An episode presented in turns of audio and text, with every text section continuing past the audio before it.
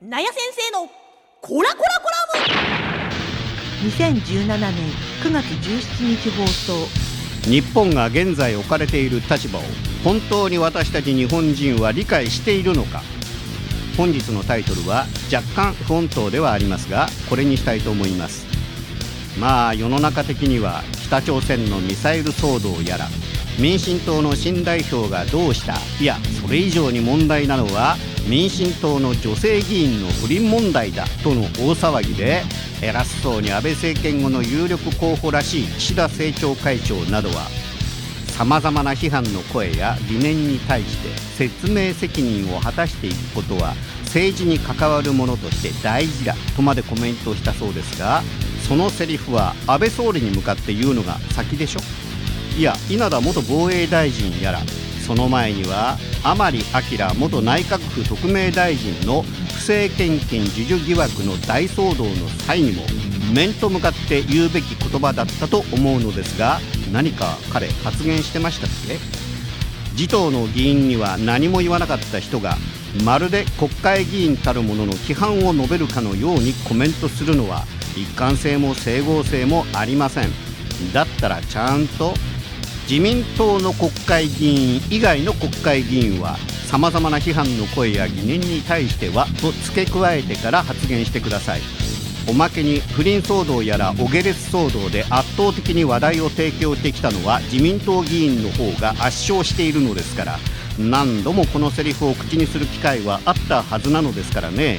何を今更しらっと一般論を述べているのやらとしか僕には聞こえませんでした。他にも案の定というかついにあからさまになってきたというかアメリカ政府は日本と韓国に向かって対北朝鮮への軍事的対抗手段として巡航ミサイルトマホークを大量に買わせる方針を打ち出してきたようですね。トランプ大統領からの直接指示があったらしいですがアメリカ軍のシリア空爆でも分かるようにこのトマホークというのは水上艦やら潜水艦などで敵国に近づきそこから直接攻撃するための100%攻撃型ミサイルですよね。つまり防衛でも迎撃でもない積極的攻撃のみを目的とした武器をもっと備えろと安全保障条約を結んでいる日本と韓国の両国に命令を下してきたということのようです。北朝鮮による絶大なる恐怖心扇動というご協力のもと両国民挙げて賛同するであろうと踏んでセールスに乗り出してきたのでしょう。さすがビジネスマン大統領です。そういえばつい先日フジテレビのニュース番組で報じられたのだそうですが北朝鮮のミサイルが太平洋に撃ち込まれた後の日米会電話会談においてトランプ大統領が安倍総理に対し韓国のムン大統領をボロクソに非難したという話が安倍総理自らのリークによって明かされたんだそうですね。この後に及んでもまだ韓国は北朝鮮との対話を優先したいなどとんでもないことばかり言ってる。本当に連中は物乞いのようだとまで口にしたそうだ。それに引き換え心臓は自分と100%共にある。だから日本もアメリカをこれからは助けなければならないとまで言われ心臓君は日本も100%アメリカと共にあると語ったのだそうですが実はこのニュースどうにも理解しがたい文脈に満ちているなぁと感じてはいました。つまり韓国ムン大統領のどの発言に対しまるで物乞いのようだと批判しているのかが皆目理解できなかったのです。安倍総理のリークした意図は分かりますよ。つまりそれだけトランプ大統領と自分は簡単相照らす中でありフジテレビのニュースでも話していたようにそんなトランプ大統領と韓国の間に立って苦労しているんですよ私はと言いたいんでしょ。でもわからないのは物乞いの意味です。弱腰だとか人に依存してばっかりで情けないやつだとか言ったのなら理解できますがしかし今はその疑念がすっきりと解けました。そうトランプ大統領は安倍総理とムン大統領の両者にこの電話会談でトマホークを大量に買えと持ちかけたのだと思いますよ。それに対して安倍総理はほいほい承諾したのでしょうがムン大統領は米韓安全保障条約などを持ち出してそんな時に米国が韓国を守ってくれるはずだったのではないんですか？地上配備型迎撃システム THAAD の、え装備問題だけでも中国からだけではなく韓国国内においても揉めてるんですからとかなんとか返事をしたということなんでしょう。つまり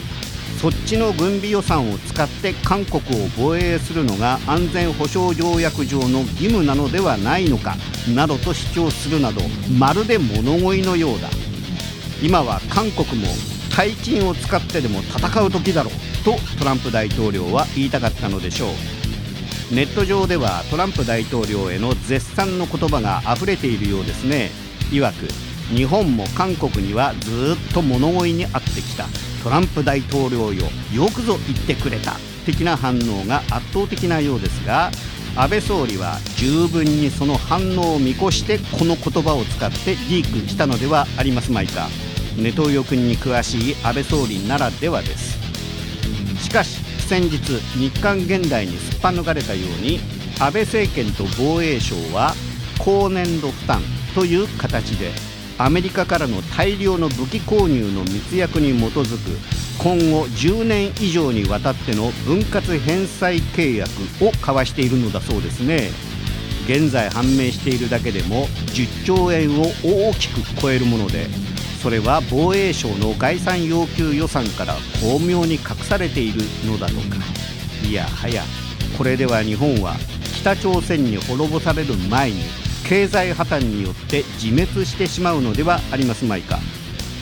日本の将来世代に背負わせる膨大な負債は誰あろうトランプ大統領を現在絶賛している若者諸君に直接降りかかる問題なわけですがそれをも見越して判断しているのであれば私たち老人世代に語るべき言葉はもはや何もありません。改めて言います。日本の若者職員よ君たちは現在の私たち日本人そのものが置かれている立場をこの世界の中で日本が置かれている本当の立場を理解していますか？僕はそれが心配でたまりません。以上です。